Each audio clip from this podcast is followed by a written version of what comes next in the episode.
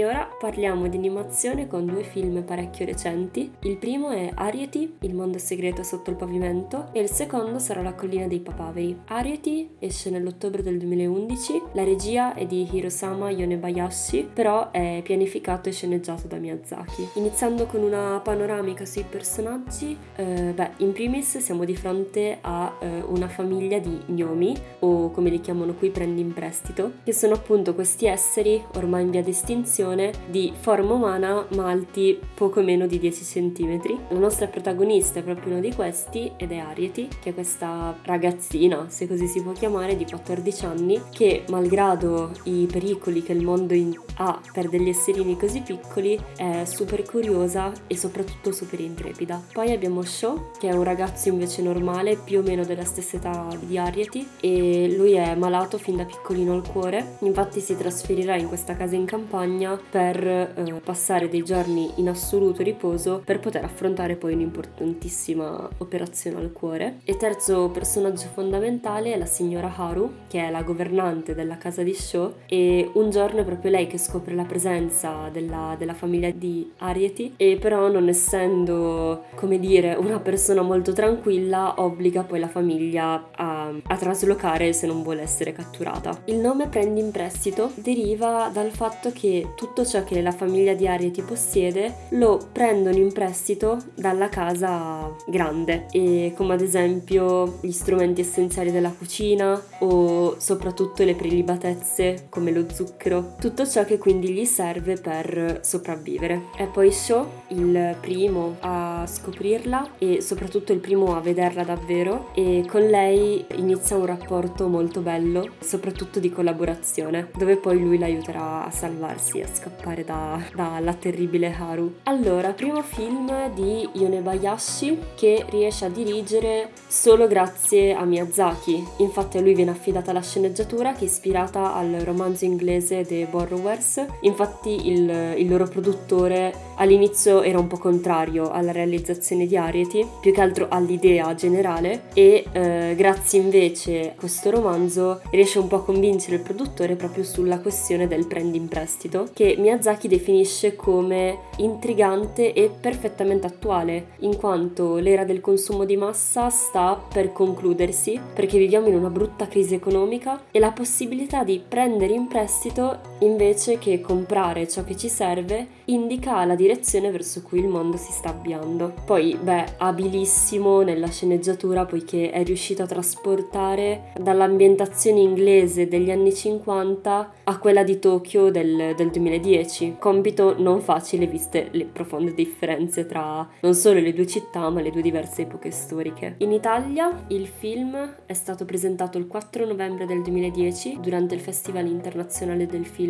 di Roma e eh, in versione con l'audio originale ma sottotitolata. Poi la distribuzione nelle sale cinematografiche italiane è eh, avvenuta grazie alla Lucky Red a partire dal 14 ottobre del 2011. Ariety è il primo film dove viene affrontato un tema molto spinoso e soprattutto ricorrente dei giorni nostri che è la diversità. Una diversità che viene eh, analizzata sotto tutti i punti di vista nella coppia Ariety Show con una maestria unica e magica. Innanzitutto la prima diversità sta proprio nella l'aspetto fisico, poiché entrambi hanno più o meno la stessa età, ma lui è un ragazzo assolutamente qualunque, senza niente di particolare, mentre Ariety è questo esserino che deve celarsi agli occhi degli umani ed è minuscola rispetto a tutto il mondo circostante. E tutto questo un po' impedisce che la loro storia, che poi è una storia d'amore, possa avere un lieto fine. Ma malgrado sia impossibile fin da subito, ciò non ha impedito che il loro legame passasse da amicizia a qualcosa di più. Ovvio, non è un film dove l'amore vince su tutto, come invece poi noteremo dopo nella collina dei papaveri o come abbiamo già visto nei sospiri del mio cuore, ma è pur sempre un amore che cerca di andare oltre l'ostacolo che gli si viene posto davanti e che comunque alla fine la battaglia la vince nonostante comunque i due si debbano poi separare e lei deb- debba fuggire da quella casa. E il fatto stesso che in questo amore la differenza tra i due non conti dà proprio un po' un pugno allo stomaco al razzismo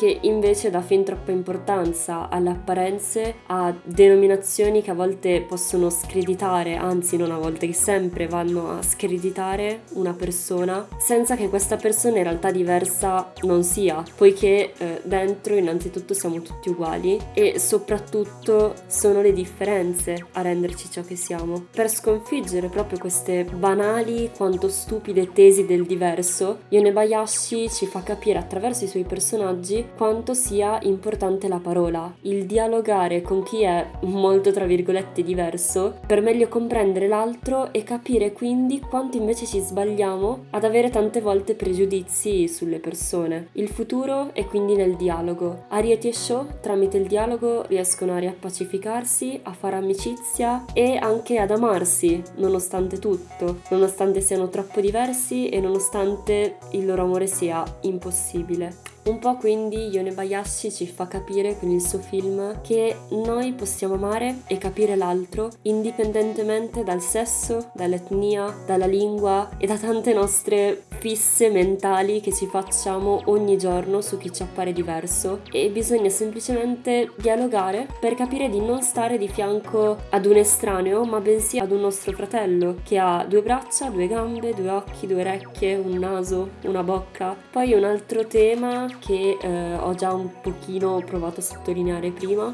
è il consumismo. Infatti la famiglia di Arieti raccimola e reinventa gli oggetti che eh, gli esseri umani ad esempio gettano o perdono in poco tempo e qui mm, vediamo proprio come ci sia lo zampino di Miyazaki che ha sempre puntato il dito contro a chi è troppo sprecone o eh, troppo consumista, detestando allo stesso modo eh, chi inquina l'ambiente e il consumo produce inquinamento. Poi beh, Miyazaki ancora una volta riesce a rendere tributo al nostro paese. Difatti il libro che Shaw legge durante tutto il film non è altro che La Divina Commedia di Dante Alighieri e inoltre eh, nella cucina di Shaw vediamo la scritta grossa Smeg sul frigo che è eh, una, una, casa di produzione di elettrodomestici in Italia e quindi cioè, qui non sappiamo se è un produce placement o un tributo vero e proprio però è comunque una cosa carina da notare. Nota molto molto molto importante è la colonna sonora che per la prima volta non viene affidata a un compositore giapponese ma bensì a una cantante e arpista francese, Cécile Corbel, che aveva inviato allo studio Ghibli una, la copia di un suo ultimo album come segno di ringraziamento per l'ispirazione che i film dello studio Ghibli infondono in lei. E tutto questo accade nel momento stesso in cui loro erano alla ricerca di un compositore. Per cui, eh, quando si dice un segno del destino, questo è stato. E colonna sonora è stata un vero successo. Tra le più importanti ci sono, vabbè, Ariety Song, Tears in My Eyes e Goodbye My Friend. In conclusione, quindi, ovviamente la sceneggiatura di Miyazaki ha aiutato moltissimo il film ad ottenere tutti questi consensi positivi, ma non va sminuita la grandissima capacità di Yonebayashi che ha seguito con grande attenzione ogni momento della creazione del film, riuscendo a fregiarsi del titolo di regista più giovane a debuttare all'interno dello studio. Ariety è uno di quei film che ti fanno capire l'importanza della vita, poiché Shaw all'inizio, che andava un po' incontro a questa sua malattia passivamente, dopo aver conosciuto Ariety ci svela di voler vivere, perché grazie a lei riuscirà ad affrontare con coraggio e positività l'intervento, ma soprattutto è un film che aiuta a rendere possibile la convivenza tra persone diverse.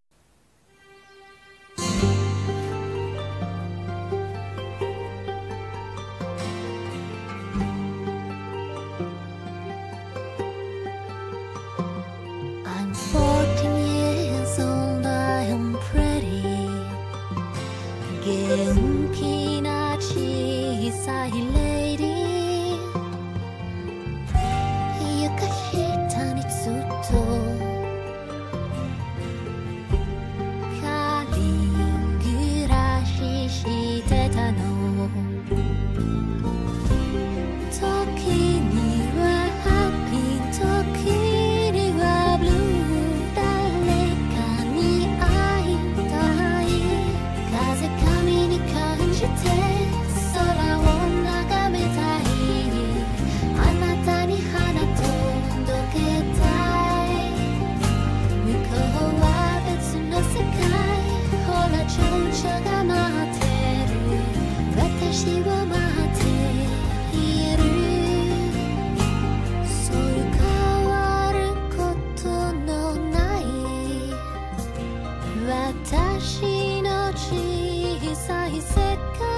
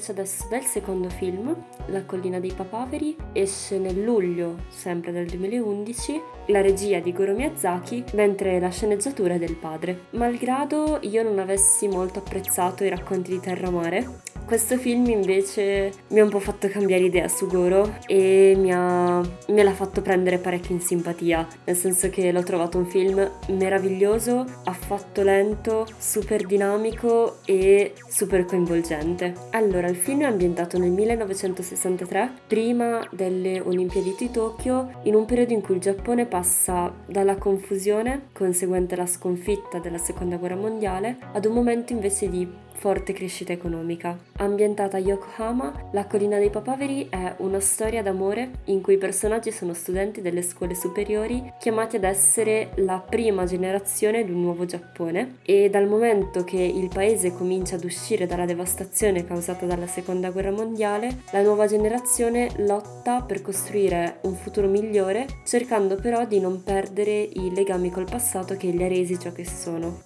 I personaggi, i principali sono Yumi Matsuzaki, che è una studentessa di 16 anni, la cui famiglia abita in una grande casa sulla collina dei papaveri, divenuta ostello, e il padre è morto durante la guerra di Corea. Conosce Sun durante eh, una manifestazione degli studenti eh, a scuola e subito se ne innamora, un po' come tutte le altre sue coetanee, poiché lui è un gran bellissimo ragazzo. E Sun ha un anno in più, collabora col giornale del quartiere latino Tin, che è appunto questa, io penso questa sorta di casa studentesca, a quanto ho capito, e, mm, ed è un attivista del comitato studentesco appunto per il salvataggio del quartiere Latin. E poi abbiamo Shiro Mizunuma, che è l'amico di Shun e collaboratore del giornale scolastico, nonché presidente del quartiere Latin, che si innamora, c'è cioè questa storia parallela con la sorella di Yumi. Il primo contatto tra Yumi e Sun viene scattato con una fotografia quando appunto lui si, si getta dal tetto della scuola per protesta e lei lo aiuta a tirarsi su, ma i due in realtà inconsapevolmente hanno già un contatto poiché Yumi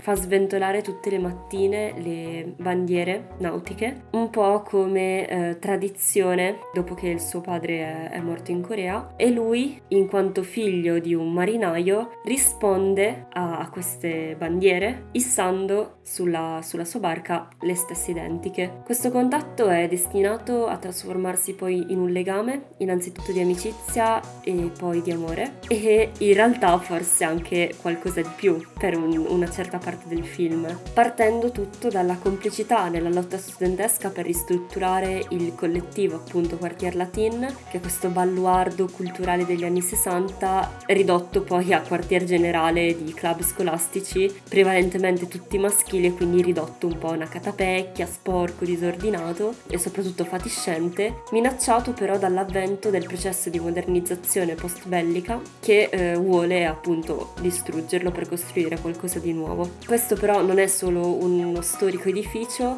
ma in sé lascia coesistere giovani entusiasmi e rivoluzioni copernicane e le macerie del passato con i fondamenti della modernità, in un Giappone che ha edificato il nuovo continuando a glorificare però le tradizioni. E qui la poetica del quotidiano si fa avanti identificandosi in piani di cultura, strati di passato, eh, filosofie, esperimenti di laboratorio, poiché questo edificio ci sono tutte scale, piani, mh, mm, cassettine, dove ogni laboratorio, ogni club culturale riesce a trovare il proprio spazio. E Shun infatti durante un'assemblea parecchio scontrosa e violenta tra gli studenti che vogliono abbattere il quartier latin e chi invece lo vuole tenere, ehm, Shun eh, dice come si può pensare di costruire un futuro se si dimentica il proprio passato? E anche come la democrazia non significa ignorare la minoranza, per cui pur non rinunciando a gesti plateali, alla propaganda ostinata, senza retorica e con una critica sociale moderata,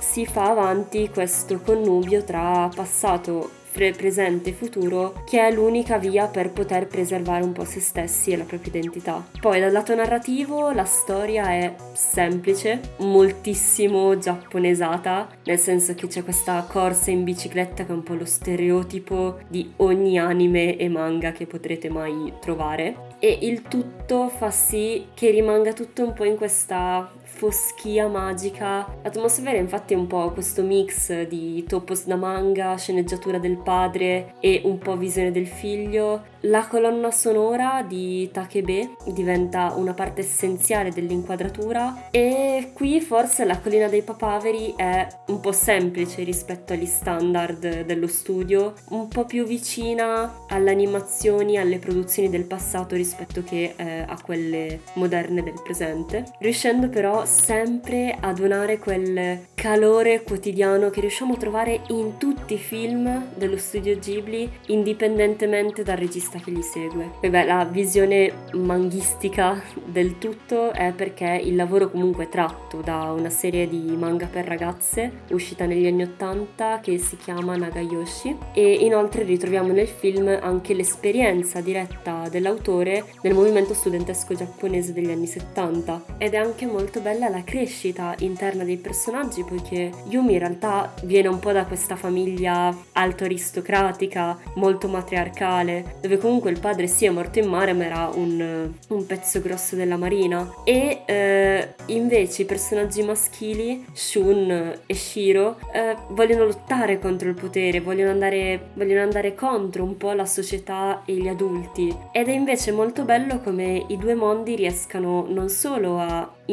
incontrarsi, ma proprio a crescere assieme, per cui poi lei diventa un aiutante fondamentale per il giornalino scolastico e loro poi passano molto volentieri momenti a casa sua, tra cui l'addio di una delle ospiti della casa. Anche molto particolare il fatto che lei in alcune scene del film venga chiamata Mer, poiché Humi in giapponese significa mare e Mer in francese significa mare, per cui c'è un po' questa assonanza di nomi. In più il fatto che quasi tutta la storia eh, sia ambientata in cima alla collina, in questo ambiente molto pulito, verde da cui si vede il mare, e poi invece discendendo iniziamo a vedere le strade intasate di macchine, lavori in corso, eh, caos, segnali stradali e soprattutto eh, le ciminiere della zona industriale che emettono nuvole di fumo anche di diversi colori parecchio tossici. E quindi assistiamo qui alla nascita dell'inquinamento di massa e contestualmente alla feroce crescita economica che si contrasta con la presenza invece di baraccopoli fatiscenti lungo il porto che segnano proprio la diversità tra il passato e un futuro fin troppo veloce. In più verso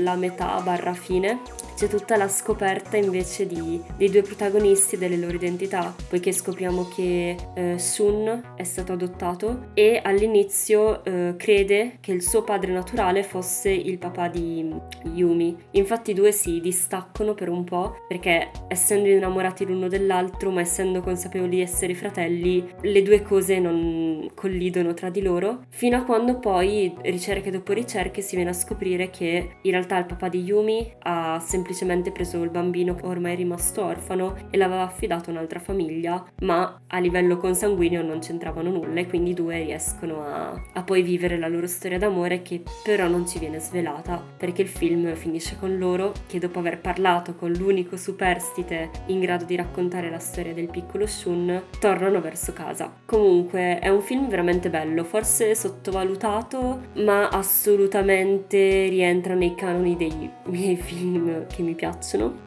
e tra l'altro questa è la terz'ultima puntata, nella prossima parlerò di Si alza al vento, l'ultimo film di Miyazaki, e della storia della principessa splendente di Isao Takahata, per poi nell'ultima vederci quando c'era Marni e fare un po' una spunta su tutti gli altri film d'animazione che io personalmente ho ritrovato, ho trovato molto belli e che se mi avete seguito fino a qua magari potreste trovare interessanti anche voi. Per cui grazie dell'ascolto, grazie di tutto tutto e alla prossima!